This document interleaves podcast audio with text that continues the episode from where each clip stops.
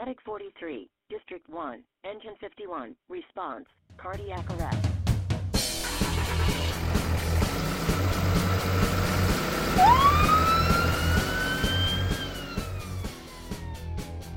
Hello, everybody. Welcome again to another edition of the MCHD Paramedic Podcast. This is Dr. Casey Patrick, and joining me today on this episode is one of our in charge paramedics, Wesley Hall. Good morning, Doc. And a lot of our best episodes, we've talked about this before, come from those hallway conversations. And it was probably two or three weeks ago, and Wes was walking through the office and said, Hey, Doc, I got a cool case. And it indeed was a really amazing case.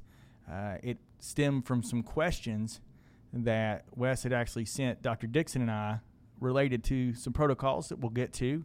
Uh, we've got some video that we'll link on the podcast show notes so you guys can take a look at some de identified shots from the case. So it really is a full circle case that involved care here in the county, one of our in charge medics here with clinical questions made me think. And when we got to that point, we said, hey, I'll bet everybody else would like to hear about this too. Um, so let's not give it away too much here in the intro, Wes. How did the call come out? What were your thoughts en route? Let's start there. Yeah, sure. So uh, my normal partner and I were headed back from the hospital. We had just dropped off a patient, and uh, we were talking about that call when another one popped up on the computer there in the truck. Uh, it came out once the notes all populated in. It just came out as a priority three, so non-emergency back pain, uh, and it was an elderly person, elderly female with back pain for three days. So typical type call that we get almost every day, if, at least once a tour, probably. Um, so we were talking on the way to the call, and you know, what could it be? You know, maybe a chronic back pain that's flared up, an exacerbation, or uh, kidney stones, UTI, maybe a trauma or a fall. Those are probably the most common things we get. Um, of course, in the back of our heads, we're thinking, you know, of course, this one would be like a big MI or something, something crazy to check. But we'll see whenever we get there and go through our questioning.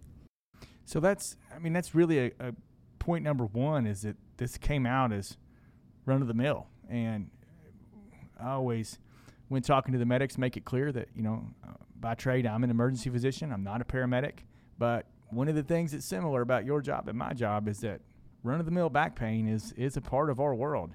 And so, you know, even in those back pain patients, we have to make a differential. And you thought about, you know, acute on chronic, radiculopathy, sciatica, kidney stone, maybe trauma fall with contusion or a compression fracture. I mean, it's not that you didn't go down the list, but there was nothing that was terribly alarm bell sounding about this case from the call notes or from you know your dispatch determinant or anything like that. So you arrive on scene. Obviously, the tables are going to turn at some point, or we wouldn't be talking about this right. case on the podcast. So, when did your antenna start to perk up? When did you start to sense that maybe this wasn't acute on chronic or a contusion or a strain? Right. So we had fire department first responders running with us, and they got on scene first. Um, and ears really pinned back once we heard some of the history, which I'll get to in a second. But um, you know, walking into the house, uh, you know, the patient was already standing up, walking around the house, and you know, you look sick or not sick. The patient really didn't look really that sick. You know, across the room there was no respiratory distress, weren't clutching chest back. Uh, you know, skin was pink and warm and dry, and I'm like, okay, well, what's going on? And uh, she says, well, my back's kind of hurting, and this was kind of a very typical case of a patient trying to play off their symptoms because uh, she was like, "Well, I've been working in the yard the last few days, and I think I just strained something in my back because my back's been hurting for a few days." I'm like, "Okay." Well, you start going through the history, and uh, whenever you see some of the things pop up, you're like, "Well, maybe this isn't just a strained muscle or something from working in the yard." So that's a. An, um, let's take that as point two. We'll we'll dive off a bit and talk about the concept of premature closure and if you went into this case and you said this is going to be a non acute, non emergent, benign condition, and you let her guide you without asking a few more questions, you could have easily said strain, working in the yard, patient looks well, no big deal, let's go to the hospital, man. And honestly, I would say in my practice, I've done that more times than I could count. And the idea of premature closure is that you hear the diagnosis or the answer that you want to hear, the differential, the result that creates an ending, a closing for what's easiest for you. Ah, this is just a strain. Let's go, man. Um, and so you run with that without doing the rest of your exam, without doing the rest of your history, without talking to family, without looking at the med list, those sort of things. And so kudos to y'all for asking a couple more questions because you eventually got to some history and some physical exam findings that changed your course. Talk about those. Yeah, absolutely. So the fire department did a really good job before we got there getting a history and getting a set of, you know, or getting a list of medications, stuff like that. So we worked off of what they got. Um, so the patient had a history of hypertension, uh, uncontrolled. I asked, I started asking questions about it, and I said, "Are you on any medications?" And he said, "No, I used to be," or she said, "I used to be on medications, you know, metoprolol, and a handful, but they, I didn't like the way they made me feel, so I just stopped taking them." So I said, "So you're not on anything right now? You just quit taking your medications?" And she said, "Yeah." And I said, "Well, okay, that makes sense because your blood pressure is up in the 230s, so probably probably not the best." And then I said, "You know, the firefighters here said you mentioned a history of aneurysm. I was like, where's that aneurysm? And she said, well, it's an aortic aneurysm. I was like, okay, well, this definitely isn't, this very well could not be a kidney stone or a back, st- back sprain. So she was already walking towards us. So I said, well, go ahead and sit on the stretcher here. Let's get some vitals. Um, check blood pressures in both arms. Uh, they were off about 15 to 20 points left to right. I can't remember which one was uh, more hypertensive, but there was a difference. Heart rate was fine. It was in the 70s. Sats were fine. Uh, like I said, respirators were fine, lungs were clear, all that kind of stuff. Uh, radial pulses were good in both arms. So I said, let's get out of the heat. Let's just go into the truck, do kind of do a more focused secondary exam. So while I'm getting a 12 lead, my partner's getting an IV. Um, and again, I go through, I'm going through history at that point, getting temperatures, sugars, all that kind of stuff. And uh, I start going through a more physical exam and already had the shirt unbuttoned doing the 12 lead. So I'm like, well, let me let me feel your stomach real quick. So I pressed lightly, and uh, I really didn't have to feel it as I, much I could uh, look and see the hand pulsing with with the abdomen. That's just you know now your deal is is more sealed. Let's back up a little bit because you hit some points and some exam slash vital sign specifics that I want to address for the listeners. And this is I wouldn't call it a pet peeve of mine, but I feel like when we use certain terminology, sometimes words get mixed up. We've talked about this delineation, differentiation on the podcast before, and that is when we talk about the concept of aortic disease in general. And aortic diseases uh, are there, there, there are multiple. Uh, the the big ones that we think about when we talk about emergent chest pain and emergent abdominal pain, though, are two different pathologies, two different you know pathophysiologies, two different really anatomic emergencies. And when you talk about upper extremity blood pressures, we're thinking more about thoracic aortic dissection, tear in the wall of the aorta. And when that happens, if that blocks outflow of our vessels coming off the aortic arch, then we can have unequal blood pressures in the upper extremities. And so if your blood pressure's 220, 210, 200, and you've got a 15 millimeter of mercury difference, you're under really under 10% there. So probably not uh, something that would ring an alarm bell. Worth checking and watching. We know that you can have thoracic aortic dissection and not have unequal blood pressure, so it doesn't rule anything in or out, but I definitely would put that on my list of things to consider. Now, you moved caudally, moved southbound, and you looked at her abdomen, you barely palpated her abdomen, and it was bounding like a bass drum. And you knew then your diagnosis. You knew that this wasn't a thoracic dissection, this was a, an abdominal aortic aneurysm or a AAA. And AAA pathology, AAA risk factors are a little bit different than thoracic aortic dissection risk factors. And we'll come back to those uh, in a bit when we talk about, you know, some of the some of the basics. But at that point, now you've got a you've got a patient with elevated blood pressure. You've got what's for all intents and purposes a time sensitive emergency, a vascular emergency. So you've gone from, you know, 180 degree swing from I was working in the yard my, my back hurt a little bit. to no, this is more than that. So, where did your mind go at that point? What decisions did you make acutely? And kind of describe to the listeners where your mind progression went from that point when you saw her bounding, you know, pulsatile abdomen, um, kind of into the ED. Take it, take it that route. The next probably five to ten minutes. Sure. So, you know, let's just say that maybe this even was a, she did have a kidney stone or UTI. That really wasn't the concern at that point. You can have two things at once, but I'm like, all right, so we have a hypertension, an already diagnosed AAA years ago. Uh, she was diagnosed four years ago and hadn't had any treatment, hadn't had any follow up from it. So we don't know how big this thing is. Um, so we already have a AAA. We have hypertension, back pain radiating into the abdomen, and a very large pulsatile mass. Um, this is probably what we're looking at. We did a 12 lead to make sure there wasn't any sort of MI. So at this point, we've checked all the things that we can check, and we know kind of okay, this is like you said, a time sensitive emergency. So we had an IV established. Uh, the patient, you know, said she was in 10 out of 10 pain.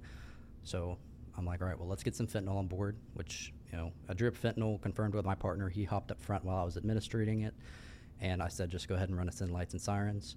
Uh, just get us there. We weren't too far from the hospital, but red lights and traffic, you know, we can get there at least a little bit sooner because with that pressure, I wouldn't want that thing to rupture uh, before we could at least be inside the hospital. So, um, yeah, we gave fentanyl for pain management uh, during transport, and then we started our uh, secondary assessment and talking to the patient on the way there. Talk a little bit about your pre-hospital notification because this was a, a, a stellar move from my standpoint. Because when we talk about pre-hospital alerts and you know EMS care, it's reserved almost exclusively, 99.99% of the time, for STEMIs, for strokes, for traumas. You know, some of us have sepsis alerts. Some folks delineate between a stroke alert and a ELVO or a large vessel occlusion alert, but really stroke, STEMI, trauma, plus or minus sepsis, you know, cardiac arrest really kind of falls into that STEMI cardiac arrest. We don't really think about a AAA alert. That's not one that we do very often, but tell the listeners your mindset on you know how you uh, prepared your report and sort of how that tied into the nurse reception when you got to the hospital because that was an interesting piece of the story for me. Sure. So uh, we use an app on our iPad to alert the hospital. We don't do radio communications anymore. Um, so and then there's a box in there that we can free type kind of what the chief complaint is and any uh, pertinent findings. So I'm pretty sure the first thing I put in the uh, free text box was possible AAA diagnosed hypertensive, you know, non-controlled, and then we put the rest of the vitals in there. So just put it straight out what I think it is, and maybe perk their areas up a little bit to somebody look at it and be like, "Oh my God, somebody's coming in with a AAA." But what did the nurse say? Yeah, I walked in and walked up to the nurse and I was like, "Hey, I got your AAA here," and she's like, "Well, how do you know it's a AAA?" I was like, "Well, because of X, Y, Z." Uh, told me they had one, and uh, you can see their belly bounding. So. And the doc was there, correct? Mm-hmm. At that by that time, it sounds like the doc's ears perked maybe even quicker than the nurses. So you guys went straight to straight to CAT scan. Straight to CAT scan. Didn't take very many images to figure out what this uh, patient had. She had a enormous. Check the link in the show notes. Uh, AAA. So what did the doc do? What what were the next steps from? Because you were there for the scan. You were there for sort of the the uh, the next steps in this case. Thankfully, I thought that was a, a really awesome piece for y'all to get to see. What did what did she do? Yeah, so we took the patient to CT, and they did a CT without contrast first, and then a CTA right afterwards. And we didn't even have to get to the CTA, and the ER doctor was already on the phone with radiology, calling vascular surgery uh, for one of the downtown hospitals uh, to get this patient in. So, talk to radiology, talk to vascular surgery. Who was third on that list? The, sur- the surgeon. Surgeon, yeah. and then and then helicopter, correct? Yeah.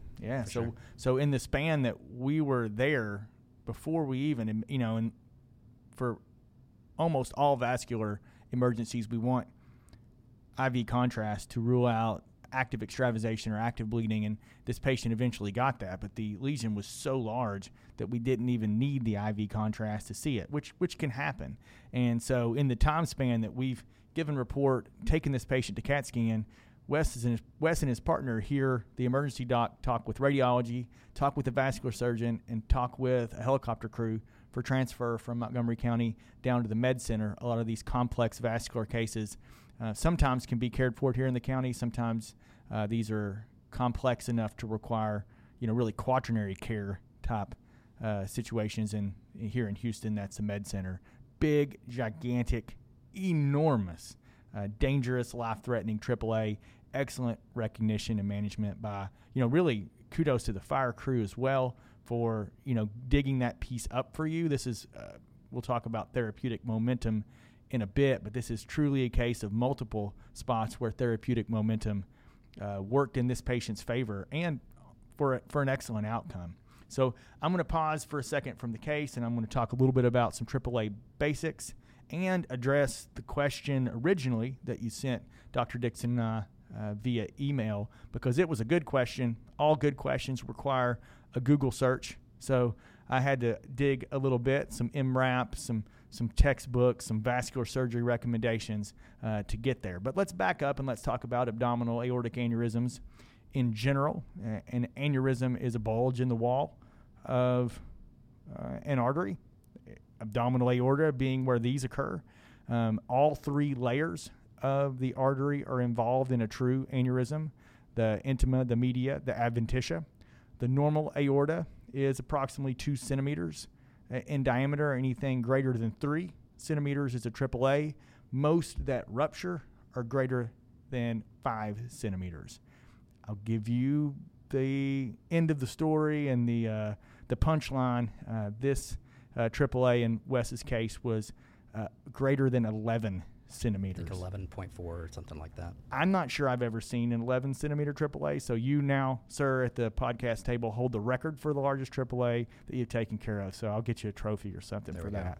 Classic presentation of AAA is really exactly like this. Oftentimes, back pain, uh, flank pain radiates to the abdomen, um, radiates sometimes, you know, flank to back. These can definitely be confused with renal stones. Throughout my training, from really from medical school to emergency medicine residency, uh, there's been an oral board or an oral case or a test question on almost every exam that I've ever taken that presents an elderly patient like this one uh, in their 60s or in their 70s with flank pain radiating to the back, and the, the catch is trying to fool you into a premature closure on a kidney stone diagnosis. In this one, we could have prematurely closed on trauma, strain, kidney stone, lots of things because she did what a lot of patients do, and that is they don't want to worry. You know, they want to minimize their symptoms because they don't want to have emergencies. Patients don't think like us. We think, what could the worst possible thing be? That's our job. We're downers at parties. We're negative Nellies. That's that's that's what we get uh, trained to do. And patients are the exact opposite. They don't want it to be bad. They don't want it to be an emergency. They want it to be indigestion. They don't want it to be a heart attack. They want it to be a strain in their back, not their AAA that they've tucked under the rug and decided to stick their head in the sand over. And hey, listen, I'm not knocking patients. There's lots of chronic medical things that I know I need to take care of that sometimes I don't do the best job of. So that's just human nature. Um, why do we get this confusion with AAAs and kidney stones? Well, the anatomy really helps us out. Uh, the kidneys are retroperitoneal, they're not in the peritoneal cavity. Uh, most of the abdominal aorta is also retroperitoneal. So that sort of radiation to the flank and to the back is pretty common because they're both retroperitoneal structures. You can have pain from a AAA without rupture. So as that AAA enlarges, that pain can can come without rupture. So that's a possibility. In this case, this AAA had ruptured, but thankfully it was a retroperitoneal rupture, and the retroperitoneal space is much more tight and closed and has the ability to tamponade than the intraperitoneal space. So these are contained ruptures is the term that's used versus free rupture. So a free rupture of this 11 centimeter plus AAA would have allowed all of that, all of her blood volume to spill into the abdominal cavity, much more open, can contain liters and liters of blood. So those are the patients that have really seconds to minutes and then oftentimes exsanguinate and die versus this situation where it ruptured posteriorly into the retroperitoneum, caused that back pain, that kidney stone like pain, and did bleed, but it bled into an enclosed space. Luckily, she tamponade, physiology uh, occurred, and was stable enough to last for repair. Who do these form in? They form in folks with vascular disease, in vasculopaths, people with atherosclerosis, hypertensive. Uh, if you remember Wes's initial blood pressure was high. I'm on losartan and metoprolol and hydrochlorothiazide and clonidine and insert all the blood pressure medications that she's not taking. Uh, diabetics, smokers. So really, the patients that you would be worried about coronary artery disease and MIN, that's your AAA patient, your vasculopaths. About one to two percent of patients, 50 to 80, will have a AAA. So it's not terribly uncommon. Um, ruptured, free ruptured AAAs have a 90% mortality. So this lady was very lucky, very lucky, very lucky, definitely hanging by a proverbial thread. So that's just some just some background into AAA's. Let's let's take into some of the EMS considerations and get to to Wes's question. Um, and before we get to the question, you know, this is one where I think folks could say, like, well, we gave some fentanyl and there's not really much for us to do here from an EMS standpoint. And I would argue that is absolutely false. You know, our IV access in this case, we had good IV access. Did you get one or two? Uh, just one. You know, if I want to be picky, I would say, you know, this is a patient. If I see a bounding uh, belly, I'm probably looking for two or three, you know, um, just because massive transfusion could theoretically be on the horizon. Um, you know, monitoring mental status is key as far as, you know, the, the kicker for hemorrhagic shock from my standpoint is, you know, can the patient mentate? That's, you know, the brain's getting uh, perfused. That's a pretty good sign that everything else is probably hanging in there. A thorough exam was was vital here for you because I don't know that it changed where you were going to go, you would probably have found the bounding belly. That's going to be pretty hard to miss. But what really gets you to even doing an abdominal exam in the first place is thinking about what it could be besides a strain. If you walk up and you close on, she was working in her garden, you may even palpate her back a little bit. Uh, she's walking, so you know that her spinal cord is not compromised for the most part. I mean, it'd been pretty easy to put her on the stretcher, not gotten a 12 lead, and moved on without an abdominal exam. But thinking about aortic pathology, you did bilateral upper extremity pressures. You took a look at her abdomen.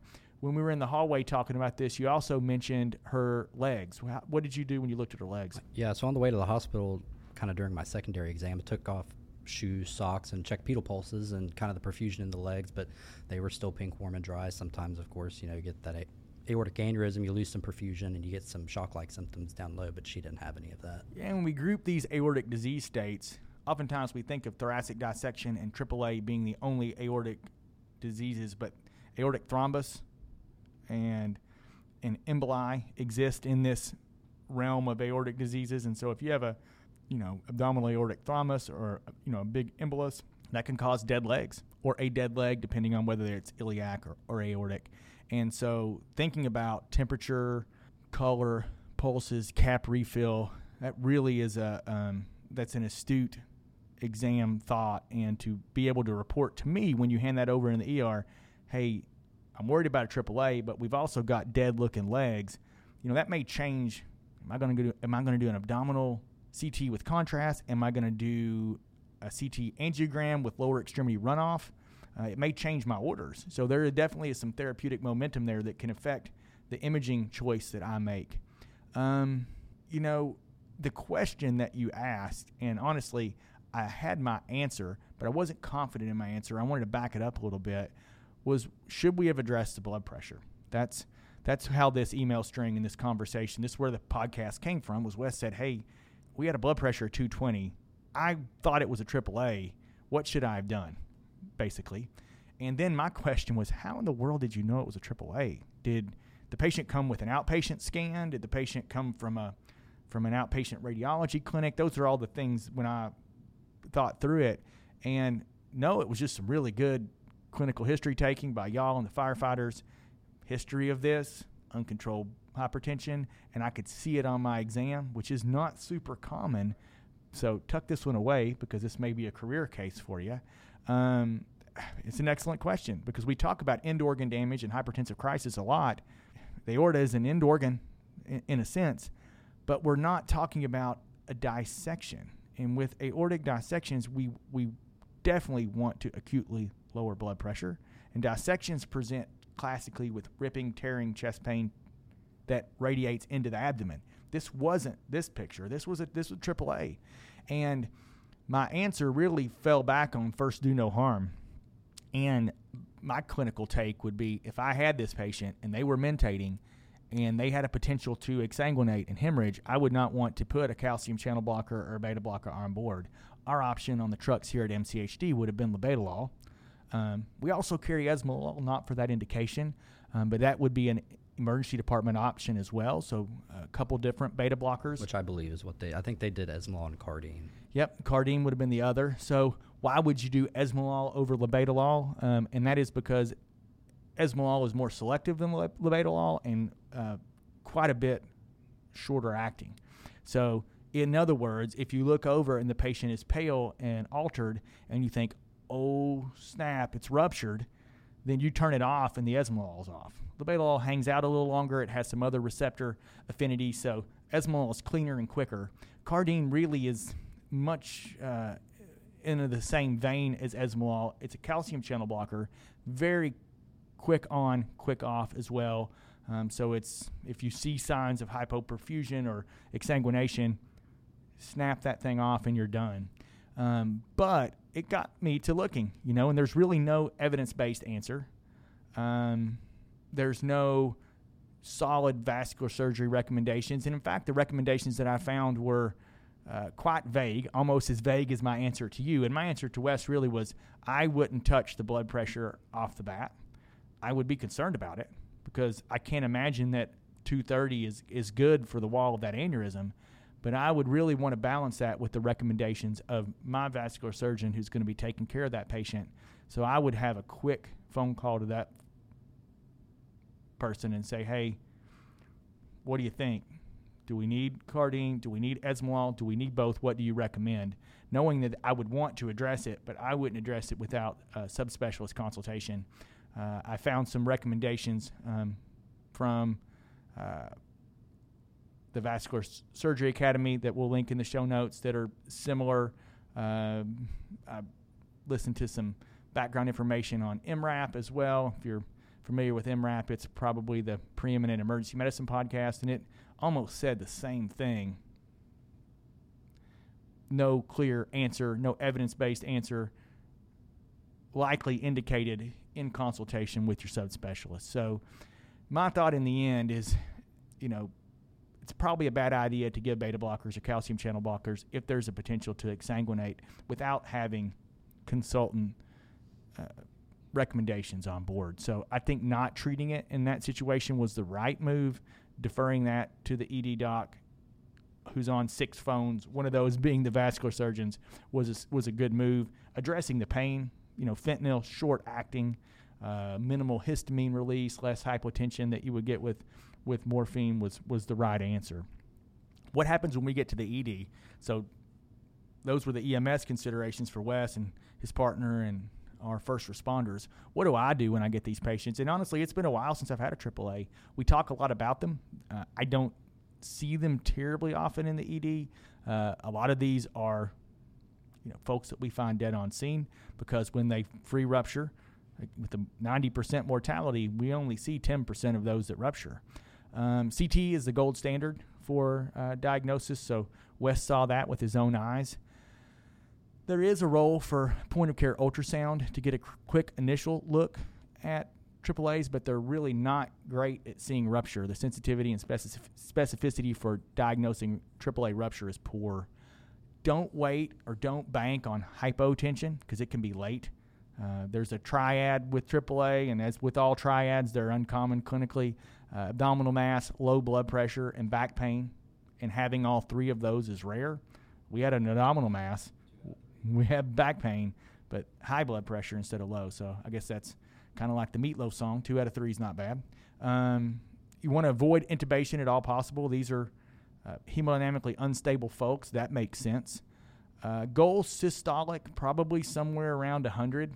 Um, there is even some discussion and some thought that therapeutic um, hypotension, permissive hypotension, may not be bad in these patients. There's not a ton of evidence base for that. That's really more of a um, expert opinion. Uh, really, I would guide by mental status and by urine output. Um, if ruptured, the survival rate decreases 1% every minute after ED arrival. So, the, truly a time sensitive emergency, the earlier the ED can know, the better for the patient's outcome. So, this is one where therapeutic momentum wins for us. This no, them knowing when you rolled through the door that that belly was bounding and that she had a history of AAA, that led them straight to the CT scanner. If you had closed, said, not done an abdominal exam, let's just say the shirt was buttoned, you didn't look, and you rolled in with a blood pressure of 190 after the fentanyl, came down a little bit because the patient felt a little better, and you said, I've got a 68 year old lady here with abdominal and back pain for a couple days. She's been working in the yard and you know feels like it hurts when she bends over. Blood pressure's a little on the high side, but she's not been taking her blood pressure medicine. She was walking. She looked real good for me. Where do you think that patient could have went, especially in today's world? Uh, we probably would have gone just to a regular room, and I think they were about to put us in a regular room before the doctor came over, and I kind of gave the full history. And she said, "No, no, no, no, no." we're, and, we're and I would argue that in some spots where I work today, that could have even been a waiting room patient, which would have been a collapse, exsanguination, and waiting room death. So, therapeutic momentum, diagnostic momentum, you teeing that patient up for the ED, and you may say, "Well, we, we gave a little fentanyl, doc. We didn't." We didn't do a, an intubation. You know, we didn't do defibrillation. We didn't do needle finger thoracostomy this was just as impactful and just as life saving, if not more, than those procedures. So kudos to you, your partner, the fire crews on this case. Just really excellent. So we're up against 30 minutes. We don't like to go too much longer than that. So thank you, Wes, for joining us. I'm going to wrap it up. So history and physical, while sometimes seemingly the end of what we do, the last piece, may be boring, they really can be mined for gold. In this case, you hit you hit Eureka for sure. Rapid transport and early notification are for more than CVAs, STEMIs, traumas, cardiac arrests. This is one where an early notification and lights and sirens were absolutely indicated and potentially likely impacted this patient's outcome. AAA is a time sensitive emergency, especially when they're ruptured, whether that's free rupture or contained. Once you arrive, your mortality decreases 1% per minute after ED arrival. Think of the anatomy Think of the physiology that'll guide you to how this presentation happens. It's a retroperitoneal organ. It's going to act like a kidney stone. What are your risk factors? Well, the physiology is no different than a left main or a, a LAD lesion. So hypertension, diabetes, hyperlipidemia, advanced age. Uh, there's no indication for BP lowering in the EMS setting for AAA, but being aware of that and – passing on that information is absolutely vital. If we know it's ruptured in the ED, we may tolerate some lower blood pressures. Uh, we're going to monitor mental status and we're going to really make those discrete changes, those those really delicate changes with the vascular surgeon's recommendation on board. Esmolol, Cardene, those are uh, probably going to be the prime two, either or or both that we would use uh, but definitely not going to make those decisions on my own as an emergency physician. So, again, Wes, thanks for joining us. Thanks for everybody out there watching on YouTube, listening, wherever you get your podcast. Please follow us. If you're not following us, uh, subscribe. YouTube, subscribe. Uh, iTunes, Google Play Store, SoundCloud, wherever you listen. Leave us a like or a review as long as it's five stars. Otherwise, you might hurt my feelings, and I'm a sensitive guy. So leave us a like or review. We like um, we like your input. We try to reply to everyone. As always, if you have ideas, podcast at mchd-tx.org. And thank y'all for listening. It's uh, we're approaching 200 episodes, and it's cool to keep doing this. Glad to have Wes on. Thanks for joining us bringing us this, bringing us this awesome case and awesome questions. Uh, we'll be back with another episode soon. Have a great rest of your day. This podcast was brought to you by the Montgomery County Hospital District, Texas. Production and editing by Andrew Adams. Questions or comments, which are always welcome, can be sent to podcast at mchd-tx.org. Make sure to subscribe above to keep updated to all our future casts. Music copyright Kevin MacLeod Incompetech.com, licensed under Creative Commons by Attribution 3.0.